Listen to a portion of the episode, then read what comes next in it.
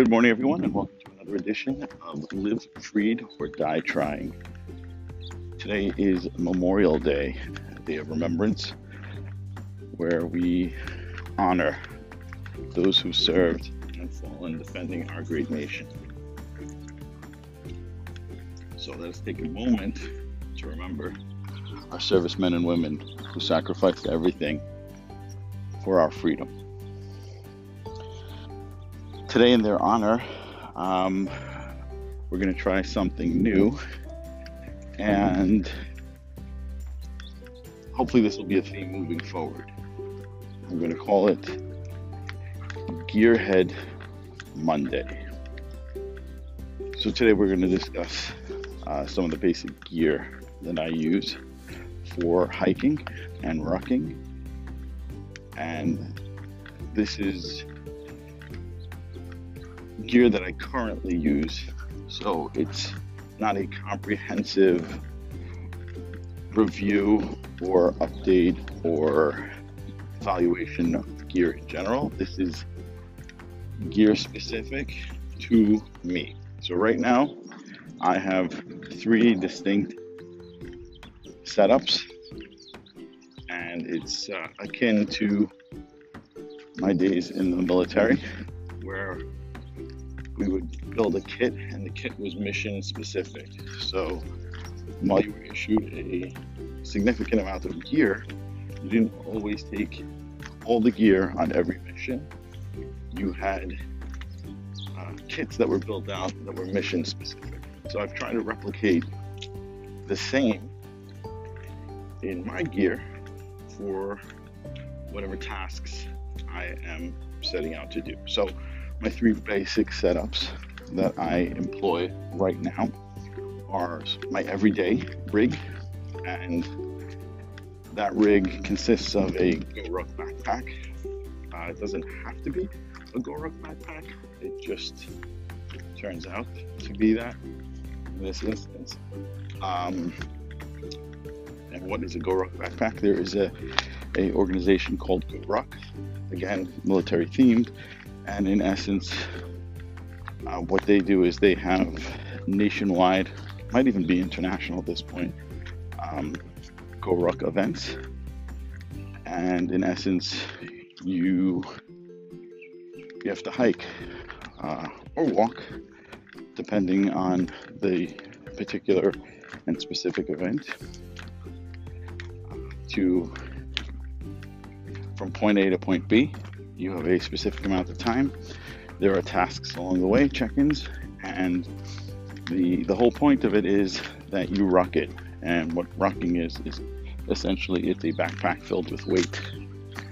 Uh, so in my case, I happen to have a GoRuck backpack, a backpack from the official website. I purchased it off one of my coaches at the CrossFit gym. Uh, so it was a used but in excellent condition. These are very tough backpacks. Um, they are multi-purpose. You can use them for other things, but they are specifically designed for rucking. Uh, so it's you know high quality material. Um, the shoulder straps uh, have padding, um, an extra stitching at all the seams to make up and to assist with the the weight distribution. Um, so they're, they're high quality and very tough backpacks. They're not very big. Uh, you know, the one that I have, again, is specifically designed to carry um, a plate. Um, in this case, I'm carrying a 25 pound plate. So that's my everyday ruck. And essentially, what I use that for is my morning ruck around town uh, Scout and I go for our morning walk, and we have a routine. We will walk between three and four miles every morning, and uh, I use this backpack for that that walk around town. Um, this particular one has MOLLE attachments, uh, which is basically webbing that goes across the face of the backpack and along the shoulder straps. And uh, again, that's sort of a, a, nod towards the, the military packs. And you know, MOLLE attachments or MOLLE webbing is designed so that you can you can add and subtract, add and delete uh, other items to your pack as needed. And again, that, that calls from the military and building out your kit, mission specific. Uh, in my case, I take nothing other than the backpack. Um, I have a carabiner attached to one of the MOLLE points on one of the shoulder straps, and I clip a Scout's leash into there so that I am hands free, that you can walk alongside me. Uh, I keep my keys inside. It has a dedicated loop to secure your keys to. Uh, has an internal pocket or a divider um, so that you can slide your weight plate into there and it's not bouncing around and hitting you in your back. So that, that's good. It, it keeps it in place uh, because as you're walking and rucking, things have a tendency of moving. And what you don't want to have happen is have a 25 pound plate weight constantly smashing into your back, lower back. That can be painful and that'll wear you down over time. But you know, the, the point of the ruck is to simulate sort of the load that you'd be under if you were in the military and rucking all your gear. Uh, for me, I enjoy wearing this backpack. It's very snug, um, it's comfortable, and we've been rucking now for I want to say two months and I don't even feel the weight anymore.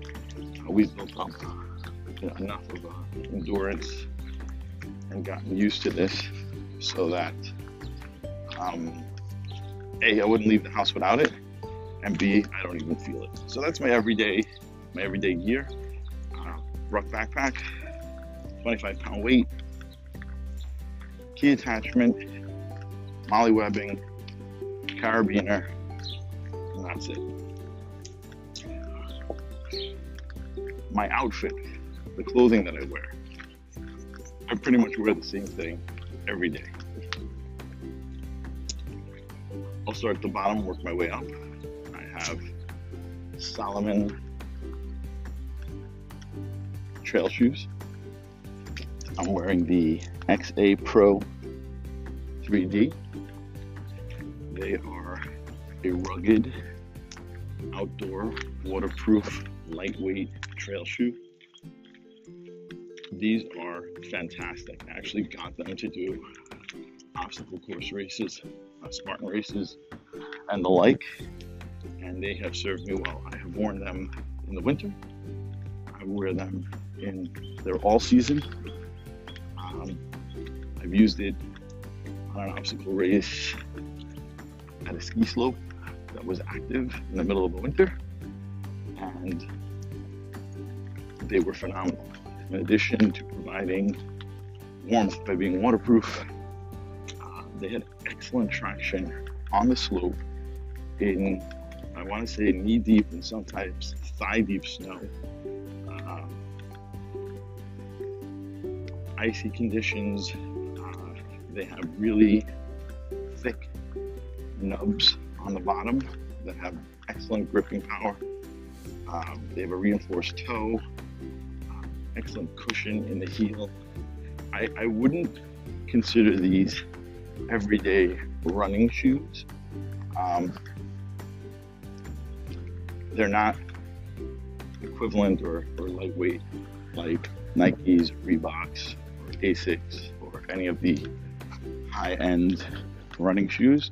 If you're running on pavement, if you're running, you know, marathons, these are not the shoes. These are legit um, trail shoes. Um, I happen to wear them every day uh, just because I want my feet to get used to them and uh, to remain consistent I'm not actually running or out rucking during the week. Uh, so these shoes are fantastic. They they don't have laces. They have like a proprietary um, quick draw, which is basically uh, the laces don't have ends to pull and tie. They're they're it's a loop, and it has sort of a a trigger, if you will, that you loop your finger into and you you pull it. It's like a drawstring, and it it it really cinches and holds the shoe tight to whatever degree you want. So it, you have the ability to make it as tight as you want, and then that section. The trigger component has a, a special pocket that you can recess it in when you're actually running. So you don't have anything bouncing up and down. The, the shoes almost look like they have no laces. They, it looks almost like slip-ons, but they're phenomenal. And depending on, again, what I'm doing, if I'm just rucking around the neighborhood, I don't make the shoes overly tight. Leave them a little bit looser because uh, this is more of a leisurely, fast-paced stroll. If I'm on the trail, I'll make them tighter because if I get into mud or muck that's sucking, I don't want it ripping my shoe off. So I'll, I'll make it a bit tighter. Next, depending on the weather, I'll, i may wear, I always wear uh, wicking socks, but depending on the weather and the application, either it'll be an anklet if it's warm and I'm staying local, or it'll be you know, a calf height uh, wicking sock. You want something comfortable again, and something that allows your foot to breathe. I can tell you that, uh, you know, if you just take generic socks and you're putting down miles or you're hitting the trail, it can make it can make your hike, your ruck, your trail very uncomfortable if uh, your feet are not comfortable. All right, that's that's what's going to get you through your hike. Uh, next, I wear trail pants if I'm around the, neighborhood. I wear Reebok um, lightweight trail pants. Uh, they don't have any pockets. I think it's made out of a nylon. They're sort of windproof to a certain extent. They're very lightweight, um, but they offer excellent protection against the wind and light rain. Uh, I've worn it in, in all weather, from sleet to rain to snow, and uh, it's not insulated. I wouldn't wear it in the very cold and expect to remain warm, but it's a very versatile, all around, great, everyday trail then on top of that, I will wear a short sleeve shirt, and depending on the weather and what's going on outside, I have a lightweight Under Armour run shirt. It's breathable, it's lightweight. Um, I'm wearing that right now. Actually, it's probably 50 degrees outside. It's overcast. It's wet, um, and it provides enough insulation for me that I am not cold. Uh, at the same time, it has breathability, so I'm not sweating or overheating. Um, on my head, I wear a baseball hat. Pretty much, I have three different baseball hats that I wear. They're all the same, but I do, I do think that head covering is important. It's sunny, it keeps the sun out of your eyes. It also keeps the sweat out of your face. Um, and you lose a significant amount of heat out of your head and extremities. So it's one way to keep that contained is to wear a cap and cover. So I always wear a baseball hat or some sort of head covering. If it's sunny, I'll take sunglasses. Um, but that's my that's my EDC. It's my everyday. Oh, one other thing when we're talking about EDC, everyday carry, I never leave home without my SOG Flash 2 knife. So I, I always have a knife on me. You never know um, if or when you may need it. Uh, that is always with me, it's always on me, no matter what. And that about rounds out my everyday uh, gear. Uh, my next level of gear, all right, gets split into two different setups, all right, and that again is mission specific, task specific. If we're going out as a family, uh, Marion and I are going out with the dogs and we're doing a day hike or whatnot. I have a a 511 tactical bag that is phenomenal. It's the Havoc 30 backpack. This bag is just wonderful. It's actually the bag that I use every day for work. Um, it has a very large capacity. Um, inside, it has space for laptops, iPads. Uh, it has a sunglass pouch on the exterior. It has MOLLE attachments. You can put water bottles in there. It has an external pouch for sneakers if you want to use it as a gym bag and don't want to stink up your bag. It is just an all around incredibly versatile bag. That's my everyday, um, my everyday workhorse bag, right? Where I, if I need it for work or I'm going out on the trail as a family with multiple people, um, I can I can get a significant amount of items in there and comfortably and methodically store it and uh, have easy access to the important things that I need without having to take the bag off. Morning, morning. So I can, and, and it has, it's an incredibly adaptable bag too. Uh, it has a, a detachable waist harness um, or belt, a cummerbund, all right?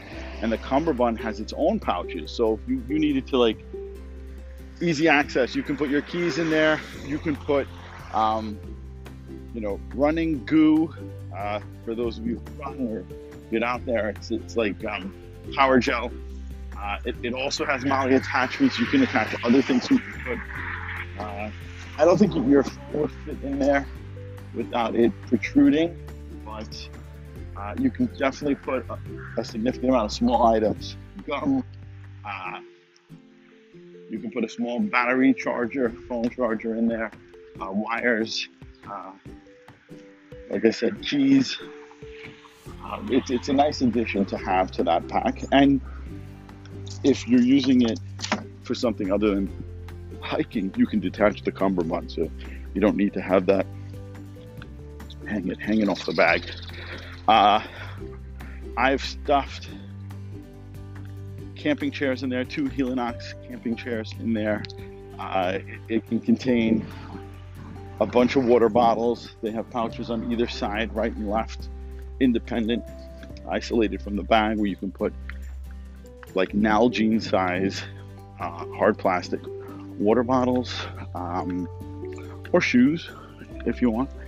Uh, it has space inside for uh, a CamelBak water bladder or another company. Doesn't have to be CamelBak. Uh, I set that rig up the same as the ruck, which is I'll take the carabiners off the ruck. I'll put it onto the MOLLE attachments on the on the bag, and I'll attach Scout's leash to that the same way I do. And that setup, by the way, is universal for all my all my rigs. Right, so the carabiner uh, with Scout's leash is a quick release, easy attach, detach from every every one of my my backpacks, and I just unclip it and then reclip it to whichever bag I'm using. Uh, so the 511 bag can handle two Helinox camping chairs internally foul weather gear, water, uh, sunglasses, sunscreen. I, I mean, I keep everything there. I have a compass, I have batteries, food. It's a really, really versatile, all-around good bag, especially if you're uh, you're doing a day trip and you want to haul, you know, a, a moderate amount of gear. It's perfect. My third setup and third rig is when I'm going solo. And that rig is a CamelBak backpack. Uh, it's like an early edition, early model. Um, I don't know, it's, it's got to be several years old. I've replaced the water bladder a couple times, uh, but the backpack itself is, I'll have to check the model. I don't, I don't remember off the top of my head. Um, I love that backpack. It's significantly smaller than the than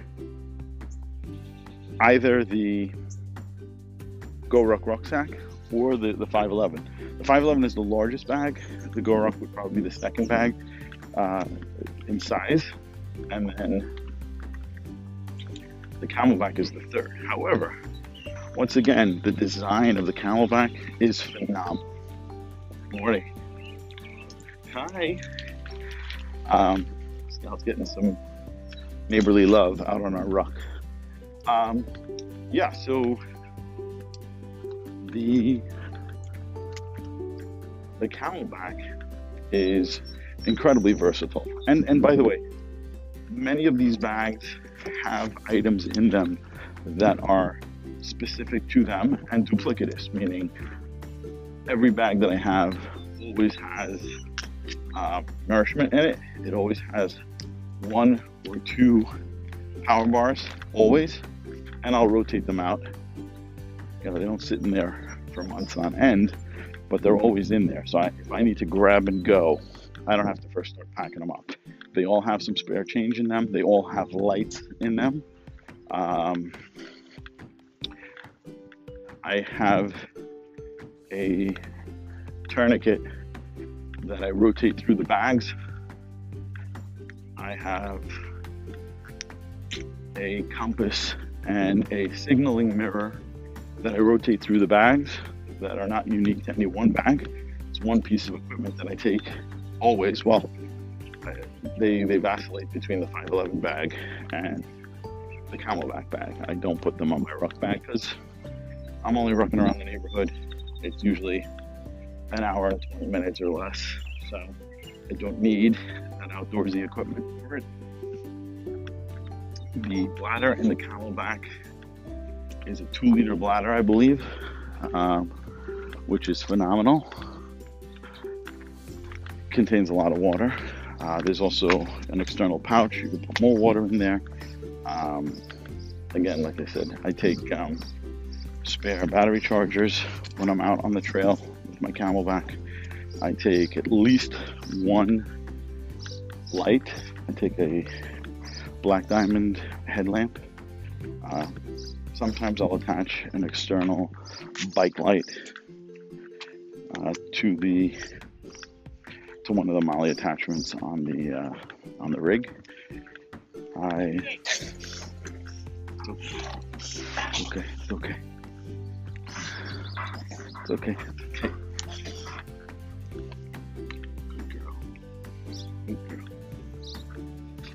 Um, I have a whistle, uh, a location whistle that that is dedicated to the CamelBak backpack. Um, I have some paracord dedicated to the uh, CamelBak backpack because that's that's again that's my solo rig that I take when I'm going on my own. So there are there are dedicated tools and equipment to that bag. Uh, I always have pens and a small pad in, in all my rigs. Uh, always good to have that. I um, what else do I have? Ah, a multi-tool. I have a Leatherman that rotates throughout through the bags. So that'll that'll bounce back and forth between the 511 bag and the CamelBak bag. Those are when we're going out on the trail. So I always have Leatherman I always have my SOG Flash 2 foldable knife. Um, those are essential tools. They have come in tremendously handy on many occasions. I can tell you on, on, on a day hike, on what a day hike, on a, on a day ruck, um, Scout and I went to a local soccer field, big open field. She likes to run around there, and uh, it was Canadian goose season. And for anybody who doesn't live on the in the northeast of the United States, the Canada, the Canadian geese, the Canada goose, are rather large fowl. Um, they seasonally show up uh, in, in large numbers and they're all over the place. And they, they travel in large, large packs. So we got to the soccer field and we noticed uh, a rather large bird was caught all tangled up in, in the net, the soccer net at the goal, and could not get out. And looked like it had been there probably overnight. It was exhausted. And, you know, had I not had my folding knife, I wouldn't have been able to get it out. I mean, if I tried to get closed, it would flap its wings. And if you know anything about Canada, Canadian geese, their wingspan is pretty big. I, you know, they can they can be five six feet. You know, wingtip to wingtip. So imagine getting swatted with one or both of these wings when you're trying to get close, and they're honking and struggling. But you know, thankfully I had um, I had uh, my knife, and I was able to cut away the soccer net from around the goose and free it. And it actually flew away. It seemed unharmed. I didn't notice any injuries on it. So you never know the circumstance when having a knife or tools can be life saving. If not to you, you know, to, then perhaps to another another living creature. Um, so I think, and, and I think that about rounds out uh, my rigs. Uh, the three rigs that I am actively currently using on a you know weekly, if not monthly basis. I use the GoRuck every single day. I use uh, the 511 tactical bag.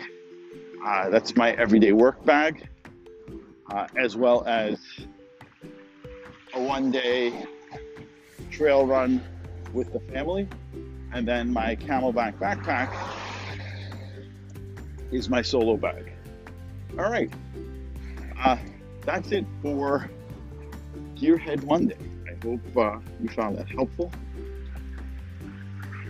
And I hope you have a happy and meaningful Memorial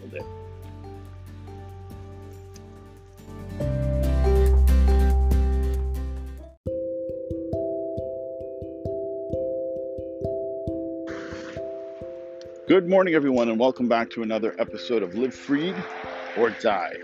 I'm your host, Izzy Freed, and these podcasts are the random musings about everything and nothing of just some random dude.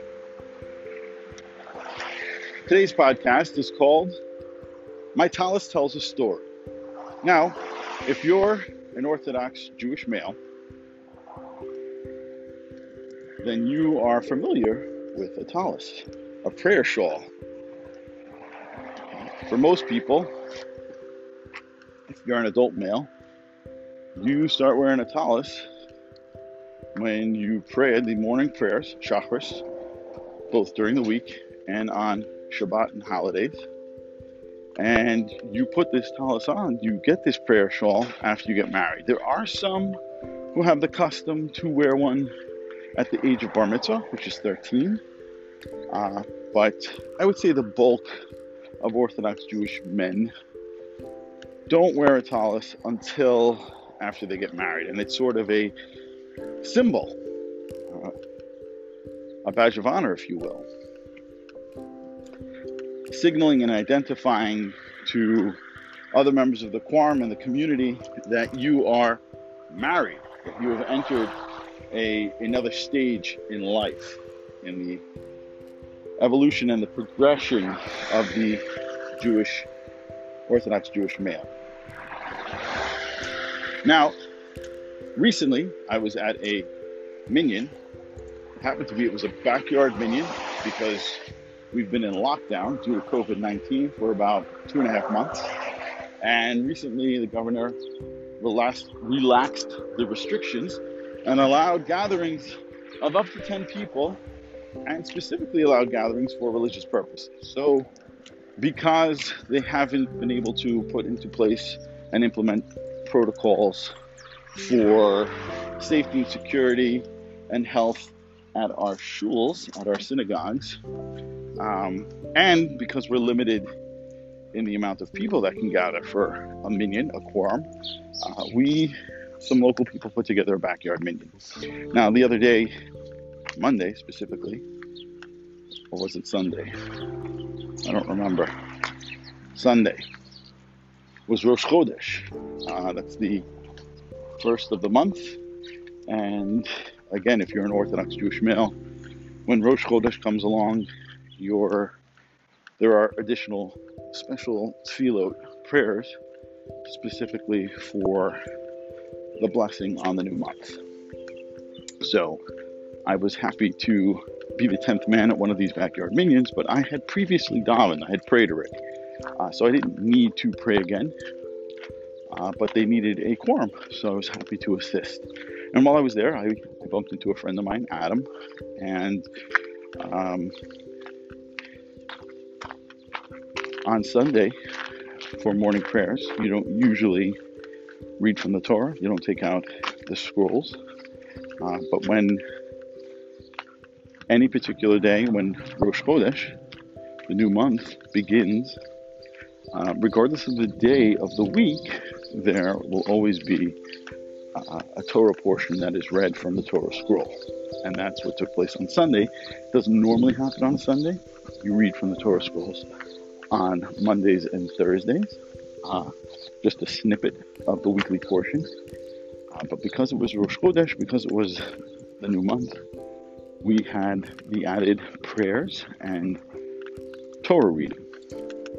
Now, because I came to make the minyan, um, I was honored with being called up to the Torah to make a blessing, a bracha, and have a, a section of the reading done while I was at the Torah. And if you're an adult male, when you get called up to the Torah, uh, it is traditional to wear a tallis, a prayer shawl. Uh, since I had previously prayed in davened, I didn't come with a prayer shawl. I didn't come with my tefillin, my phylacteries. I was just there to be a tenth man. Um, and Adam was kind enough to loan me his tallis so that I could wear it when I go up to the Torah um, as a sign of respect and make the blessings, the bracha, uh, on the portion being read while I was standing there. Now, prior to handing me his tallis, uh, and this is sort of normal human nature, there was nothing like inherently odd about this, but it, I, what I found interesting and what I ruminated on afterwards is, you know, as Adam was handing over his tallis to me for me to put on, uh, graciously, I might add, uh, he said, Oh, morning. He said to me, uh, he's like, ah, oh, this tallis is dirty. I need, I need to get this cleaned. And he was pointing to some random stains on the tallis, which, again, if you're an Orthodox Jewish male and you've been wearing a tallis for any period of time, it is routine, it is normal for your tallis to get stained. It's sort of like uh, akin to getting a brand new car and getting that first ding. The first one's always the painful one because up until that point, your car is like new and pristine. But you know, once you get the first ding, the next one doesn't bother you, and then you don't even notice it after that, and it's like normal wear and tear. Well, the same is same goes for the tallis. The only difference is you're not getting it dinged up from bumping into things. It's getting dinged up from the various activities and interactions you have as an Orthodox Jewish male that are unique to the Orthodox Jewish male uh, while wearing a tallis, i.e., Kiddush Club, herring stains, fish, all the finger foods that you would eat on a Shabbos morning, um, stains from beverages, be it alcohol, soda, grape juice, wine, etc., etc. But we'll we'll get more into that. But the point is, when Adam handed me the the tallis, you know, it was almost um, self-conscious on his part, or seemingly so. Morning, good morning, or seemingly so, to preemptively say, "Hey, I'm sorry, I'm giving you a dirty tallis." Not that I minded or even would have seen it. And I think if I was in Adam's shoes, I probably would have done the same thing, um, which is yet another interesting human nature observation. Um, and when I took it, I said to him, I go, Adam, don't clean it. Your tallis tells a story. And it was sort of like a an epiphany in that moment and it brought me back sort of to like my my memory and my history of, of a tallis. Now I grew up Orthodox Jewish and for me a tallis was synonymous with marriage, meaning uh, in in my family the custom was not to wear a tallis until you became until you, you wed and as an Orthodox Jew uh, the other sort of stereotype which is steeped in truth, is that Orthodox Jews try to marry their children off at a very young age. And that was true in my case too. I got married uh, at 21. Uh, you know, looking back now, I, I, think that that was incredibly young, and um, but we can sort of go into that. That's like a whole other topic that you can probably talk about for hours and hours on end. But I do remember one of the exciting components, besides contemplating marriage, which, you know, at that age, I, I can only speak for myself. I have to say, I don't think that I was remotely prepared or understood the challenges and, and what went into and the responsibilities of marriage. I, I think as a as a general concept, you know, people were I don't want to say enamored with the concept of marriage. I think that based on how we were raised, or people like me and my family and my friends, neighbors, community, um, I think it was sort of a given like you were expected to just follow in the footsteps of your parents and your family and your community. And it was sort of a automated response. It wasn't something that really you sat down and thought about independently. It was almost like a collective decision. Okay you're of marriageable age. It's time for you to start dating to get married as opposed to dating to dip your feet into the pool of relationships with other people and other people of the opposite sex, right? Which I'm 47 now, so looking back, I had zero tools in my toolbox at that time to take on the project of being married. All right, but I'm, I'm getting off on a tangent. The, the, the point is, is that despite sort of the robotic, automated response to getting married and being married, there was a sense of excitement in several components of being married, one of which was going shopping for a tallis. And I very distinctly remember, um, you know, it's sort of if I can analogize. It's sort of uh, akin to being an apprentice, um, maybe in medieval times, right, where you are under the tutelage of a teacher who's teaching you uh, the way of a knight and how to be a knight and how to sword fight and how to hold yourself and interact with people. Um, and then, and then one day, your teacher comes to you and tells you, "Hey, Izzy, it's time for you to be knighted." And before you can be knighted, you have to get fitted for a suit of armor. Because all knights wear a suit of armor. And and there's an excitement associated with that. Like it's like, oh my gosh, I've made it. I'm becoming a knight. I get a suit of armor. It's shiny. It's beautiful. And when people see me in it, they're going to stop and stare. And it's exciting and exhilarating, and it's going to boost my ego and make me feel things that I've never felt before.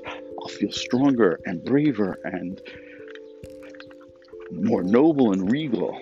So, juxtapose that or compare it, if you will, to a tallis. Atalis had a similar attribute for me.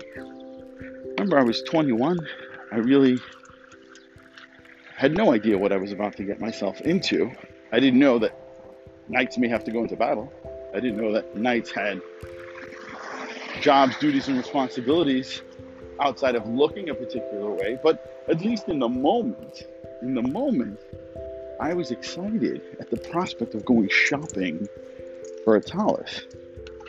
I wanted it to look a certain way. And back in the day, if you were Orthodox Jewish and your father in law took you shopping for a tallis,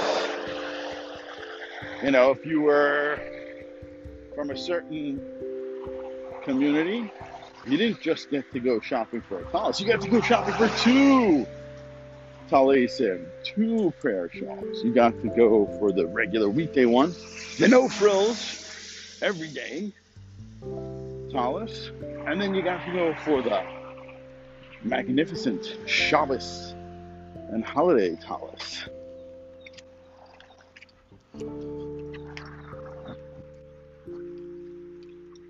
Now you may say to yourself, what's a Shabbos tallis? What's a holiday tallis? What's a no frills tallis? Well, you know, for me, you're talking 25, 26, 27 years ago.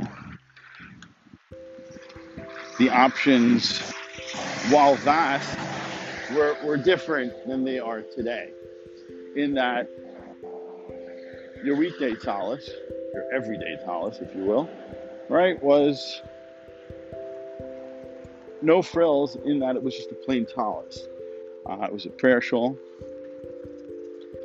uh, typically white, black stripes, four corners, tzitzis hanging down, and that was it. Your Shabbos tallis, on the other hand, got dressed up. It was also a four cornered prayer shawl, also white, had black stripes, but in the section that would cover your head, there were all sorts of ornate attachments that you could have put on your tallis. You could have silver thread. You can have silver and black thread. You can actually have a silver mantle with silver pieces, almost like a breastplate. Like I, I equated it and compared it to knight in shining armor, right? This looked like shining armor. It was silver chainmail, if you will. And and there were all different options. You could get plain silver, you can get embossed silver, you can get um, silver circles, you can get silver squares, you can get silver rectangles. And again, for those of you in the know, you know exactly what I'm talking about. And not only, you know, could you get rows and rows of, of silver boxes or rectangles, the number of rows also had defined status. I I distinctly remember that I think regular regular chainmail or regular uh, head dressing on the tallis was five or six rows, but like if you were really religious, you can get seven rows of silver chainmail on your on your head covering of the of the tallis. And I didn't know what the significance was. I just knew my dad had seven rows. I want seven rows too. And when my father-in-law at the time asked me, you know, how many rows do you want? I instinctively said seven without even understanding or knowing. I mean, even if you asked me today, I couldn't tell you. I have no idea. I just knew or believed that seven was important or had significance or conveyed a certain status and message that I had no idea what it was. I just knew that I wanted it because somebody else had it and I should have it too. And it must mean something. Right? And then it takes time and they have to customize your tallis.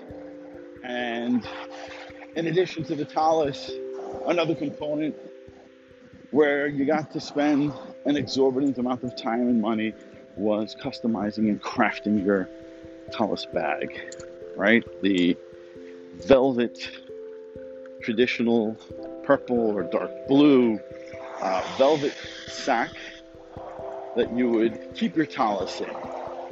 And back in the day, 20 some odd years ago, that velvet pouch uh, would have a plastic covering to protect it. So you had your tallis folded up, sort of like an American flag. You'd put it into this customized velvet uh, sack with a zipper. You'd customize the face of that, put your initials on in Hebrew, put some designs on it. Put, you know, it's sort of like an arts and crafts project for a kid. And then you'd put that inside a plastic protective case. Um, and I just remember that whole process was so exciting. It was so, so something to look forward to. And then, you know, after you go to the Judaica store and after you speak to the proprietor and you plot out and plan out your tallis, the silver crown, the bag to carry it in, right? You left there with a little bounce in your step, a little skip as you floated down the sidewalk, thinking, oh man, I'm going to be a knight soon. And it was really exciting, really, really exciting, right? And then after you're married and you go to shul for the first time and you put on that tallis, you put it on with such fanfare. You're busy fixing it, trying to get it perfectly centered on your body. Now, mind you, 21 years old. I was 120 pounds. I was skin and bones. All right. And back in the day, the tallis was of a dense material. It was heavy wool. Um, and it's not like today where you can customize your tallis with like aftermarket parts and there's freaking uh, you know a million websites and companies that you can customize your tallis with like no slip material back in the day 25 years ago you know when you put a tallis on it would slide off your shoulders it wouldn't seat itself properly i was constantly, constantly adjusting. And, you know, for all the excitement in the planning and the waiting to get the tallis, when you actually got it and you actually wore it, or I should say me, when I actually got it and wore it, it was, it was incredibly labor intensive. I was busy fidgeting with this throughout the whole davening. I spent more time adjusting my tallis than I did davening. All right, but the excitement was still there. I didn't say to myself, "Oh man, this is this is so tedious." I was just like, This is awesome. And I love adjusting my tallis. Right? Okay. Yeah. Day one, week one, year one, right? At some point, I had managed to come up with a process where I would fold the sides of my tallis over themselves onto each shoulder. And for whatever reason, and this was the same every single time, I don't know if any of you have a similar experience, but every single time, one shoulder, the tallis would remain folded and never come undone. And then the other shoulder, in my case, it was my right shoulder. No matter what I did, my right shoulder, tallis always came undone and it would flop. And that would feel awkward and weird. I have a little bit of OCD, so to not have that balance, that equilibrium, was beyond annoying. It was even more annoying than having to fix the tallis on both sides. Was not having to fix the tallis on one side and only having to fix the tallis on the other side. Then I tried to figure out if I could tie stitches in front. Maybe that would help create some balance. All, all I can say is is that over time, that allure, that excitement, that gusto of getting a tallis, wearing a tallis, and feeling important from the tallis very quickly waned, very quickly slipped away, and it was replaced with other feelings. The tallis was heavy. And then you'd sit there on Shabbos, and in the winter it was great because it was like wearing a blanket on top of you. So, you know, at 120 pounds in the freezing cold, it was nice to have a big wool shawl you know, to add a layer of insulation and warmth. But come summertime, you know, as a young Orthodox Jewish male, wearing a suit, a button-up shirt, a tie. Usually a suit was was wool too. Then you had this heavy tallis, and on Shabbos, you had a heavy tallis with a heavy head cover. And that's the other thing. As as beautiful as the mantle on your tallis was. It weighed a ton. It was heavy. And in the beginning, of course, you were like, I'm a knight. This is exciting. I am important. But it's like, yeah, important weighs a, ton. And importance is going to give you whiplash. It's going to crush your shoulders. You're going to get scoliosis. You know, it was not as glamorous as the mind convinced you it's supposed to be. Right? And I also, I distinctly remember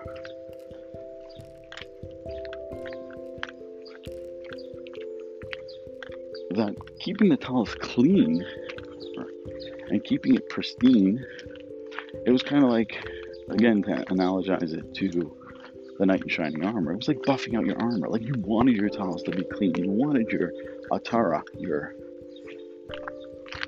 mantle, to sparkle. You know, I I also remember I I would adjust my tallis as much as possible because I liked when the Atara would jingle jangle.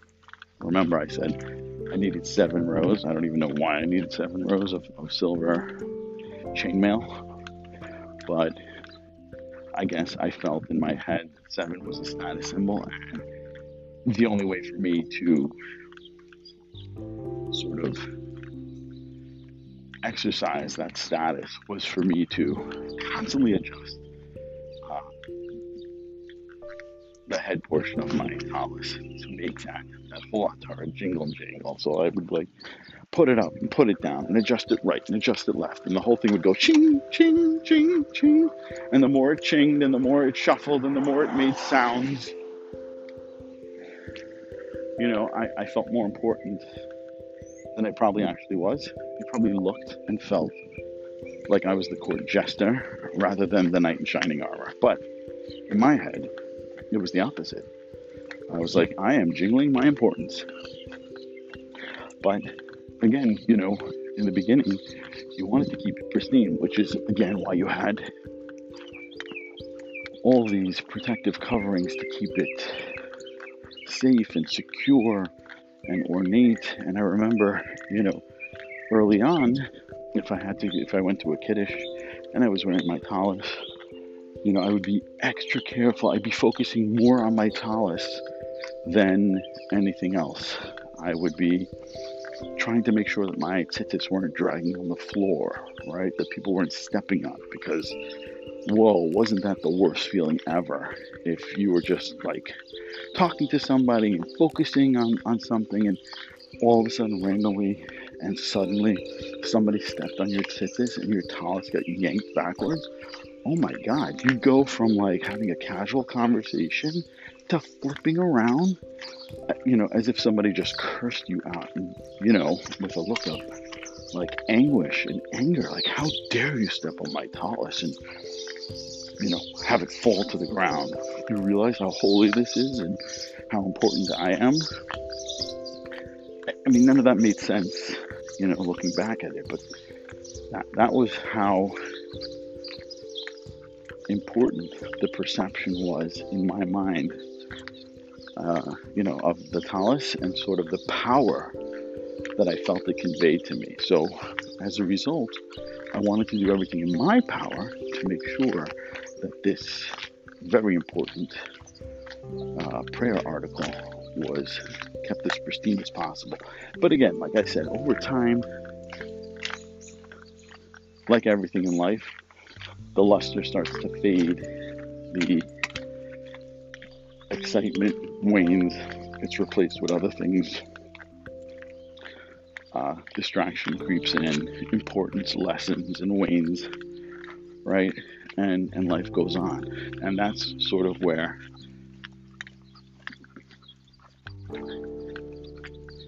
the tallis begins to tell its story. Because over time, what happens is you have kids, or you're sitting next to somebody with kids, and your life is progressing and it's Shabbos, and the kids come with their snacks and their bags of food and their candies and their lollipops, right? And their pretzels and their their potato sticks and their juice boxes.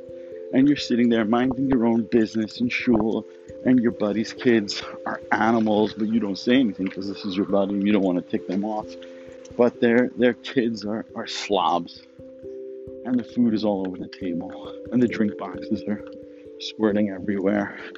You know, they can't get the straw in, and you know, when they finally puncture it, they squeeze the bottle or the box, and grape juice is going everywhere, or apple juice is going everywhere, and inevitably, inevitably, it gets on your tallis. And the first time that happens is like the first time somebody steps on your tzitzis and that tallis slides off your shoulder.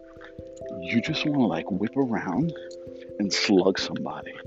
You get so angry. Like, how dare you? How dare you touch my armor? How dare you stain me? I am pure. And not only that, that anger is directed not just towards the source, but now that anger is directed towards like your body as well. And you're like, in your mind, you're saying to yourself, how do you raise such such animals, such slobbering kids. Like, don't you see what I see? Don't you don't you have control over your kids? Like how do you how do you let something like this happen? Like you are how do you let something like this happen? You just don't care and, and through your carelessness, my tallis is getting dirty because of your kids and your ineptitude. And subliminally and subconsciously, there's there's like a, a, a shift. Something clicks in your mind, and your friend who's been your friend forever, right? All of a sudden, there's like this negative slight in your head because of an accident, a legitimate accident. All right, and maybe maybe they could have been better at watching their kid right? Maybe they could have opened the juice box for them. But look, they're distracted too. They had a rough week. You don't know what their life is like, etc. But in that moment, I mean, looking back now, how funny is it, right? That you feel so strongly about something that it, it conjures up these really deep psychological responses that you feel internally. And, you know, are there are there people out there who would respond verbally? Sure. Was I one of them? Nope. Right? I'd let it fester. I'd hold it inside. And then if enough things would happen over time at some point, it could be the stupidest thing. and that would be sort of like the the straw that breaks the camel's back.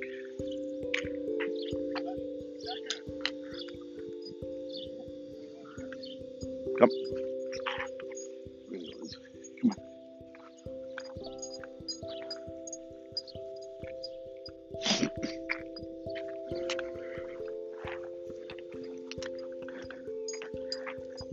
Go away.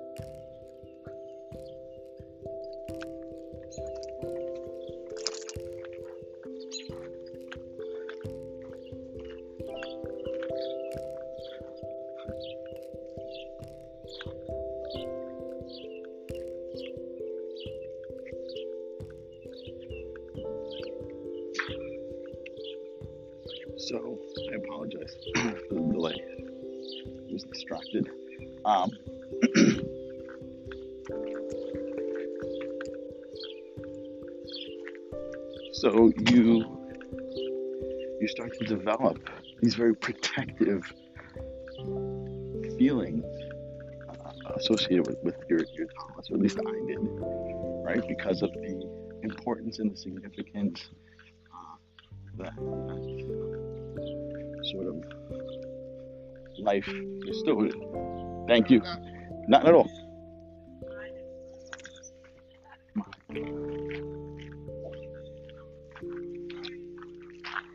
Or that you bestowed it, right? Personally. So,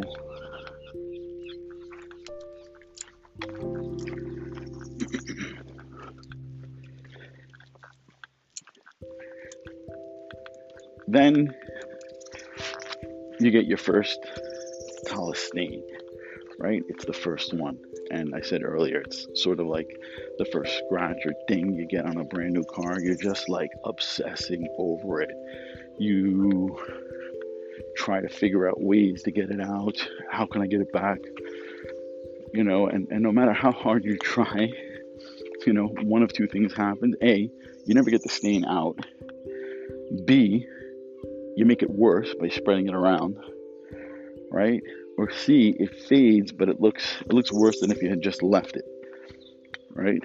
And now the obsession gets multiplied like a thousand times. You're like, I can't believe it, and then every time you put on the tallis, automatically your eyes are drawn to that one tiny little spot you know, where the lollipop connected with your tallis and left like a little sticky spot. Like, you can have like the most kavana, you can be like really steeped in prayer on Yom Kippur during Mila, right? And somehow your finger just makes its way to that little spot on your tallis where you feel that stickiness, even though it's like a year later, you're still like obsessing over. You're like, I can't believe it, and it's distracting and just like your mind is so easily turned from whatever it is that you're doing to this, you know, this insulting little dot on your tallis. And it's, it's so much more than that. It's like, how dare anybody do this to me and my tallis? And, you know, it becomes so personal right? And that's that's the first one. And then you get another one. You're at a kiddush, and somebody had a little too much to drink, and they back into you, and their cholent plate turns over, and now you get cholent on your back, right? Somebody spilled a little bourbon on the front, and now your tallis smells, right? And then you don't even realize this, but there's you. Remember, you're wearing this tallis in the summer too, and you're wearing it over your head when you're younger. You're just like, you want to wear it in the most traditional way. So when I daven Shemona Esrei, it's going to be over my head. Well, you know what? In the summer, you sweat. And whether you realize it or not, your tallis soaks up that sweat. And over time, you know, you get ring around the collar on your shirt collars, you're going to get ring around the collar on your, your tallis. Your tallis is going to get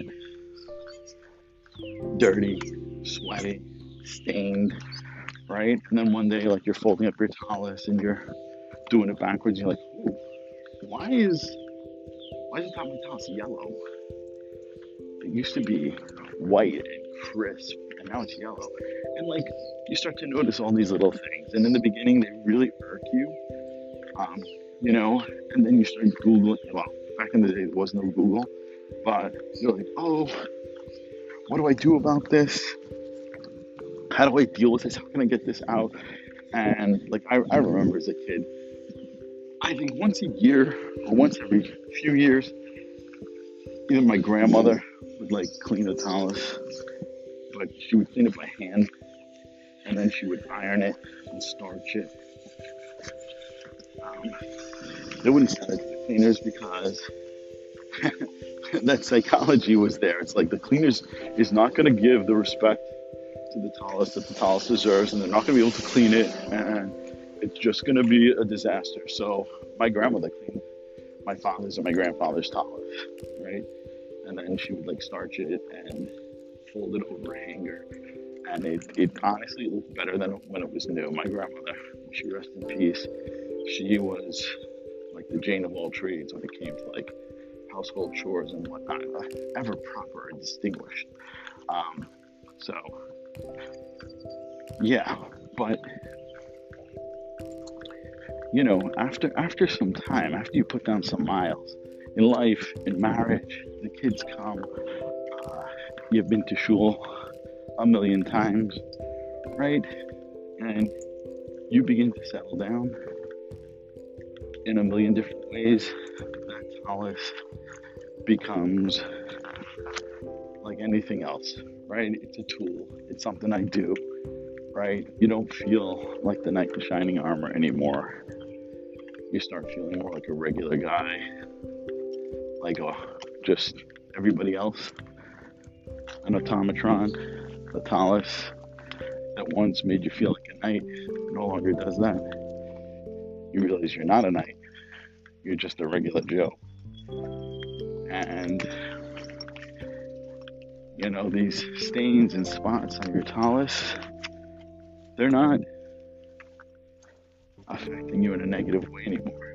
Now you look at it sort of like wine stains grape juice stains in your haggadah like every year you look for those things and you're like oh i remember that i remember that that was when we did the tzachadash biachav right? Or, oh yeah, I remember that. That's when Aunt Linda knocked over the uh, Eliyahu's kos. Or, oh, here's a piece of matzah from two years ago. I, I, specifically remembered it because I put it in there and I said to myself, oh, when I open the Haggadah next year, I want to see if it's still going to be there, right? Now your tallis takes on those same, that same, those same properties, right? At some point, morning, at some point, you look at these stains and you're like, oh, I, I remember that. That's the Cholent. That's the Kiddush, uh, Kol Hanearim Kiddush from Simchas Torah, you know, 2019. Oh, that stain, that was, uh, that was Jackson's bris, right? And you start to wear that with pride, right? Because you don't need to be a knight anymore. This tallis isn't your armor. This tallis is it's your map. It's it's your timeline. It's your history. And that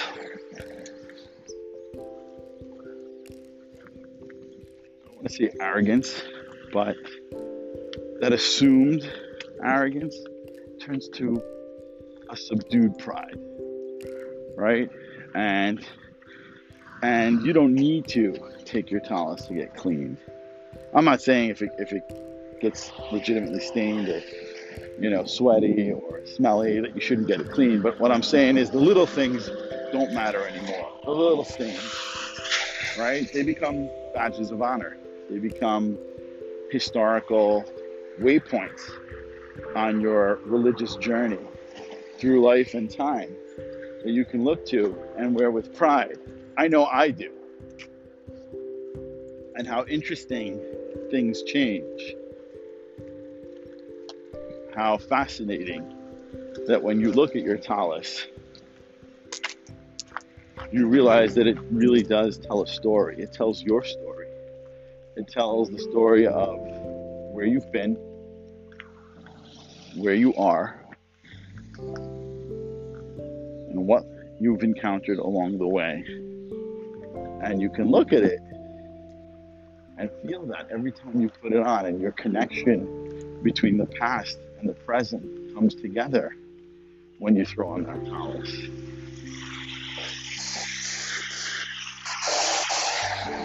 And when you put it on, the stories of the past come together